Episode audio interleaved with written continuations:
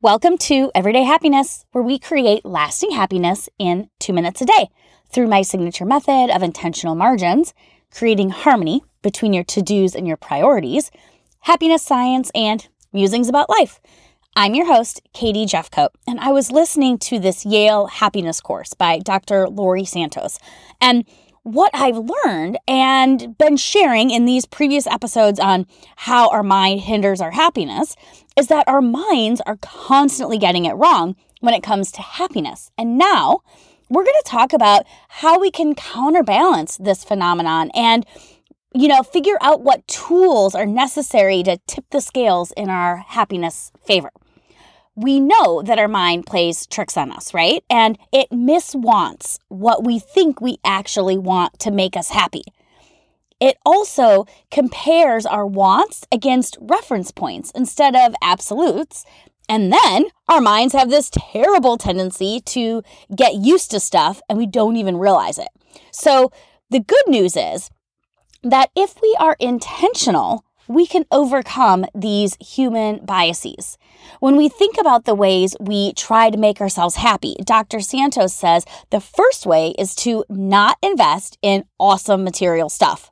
This stuff, scientifically, won't make us as happy as we think. Our minds trick us into thinking it will, but it just doesn't. The new car just becomes the car be being aware of this is like half the battle, right? So the stuff that lasts, if it sticks around, the new house, the new car, the expensive handbag, because it sticks around, we get used to it. And over time, there just isn't that much happiness to derive from this stuff. Now, on the flip side, forget about all the stuff and instead consider investing in experiences because they don't stick around. We don't have time to adapt to them. What so what we are left with is this wonderful memory of this experience. The science indicates that people who invest in experiences are in fact happier.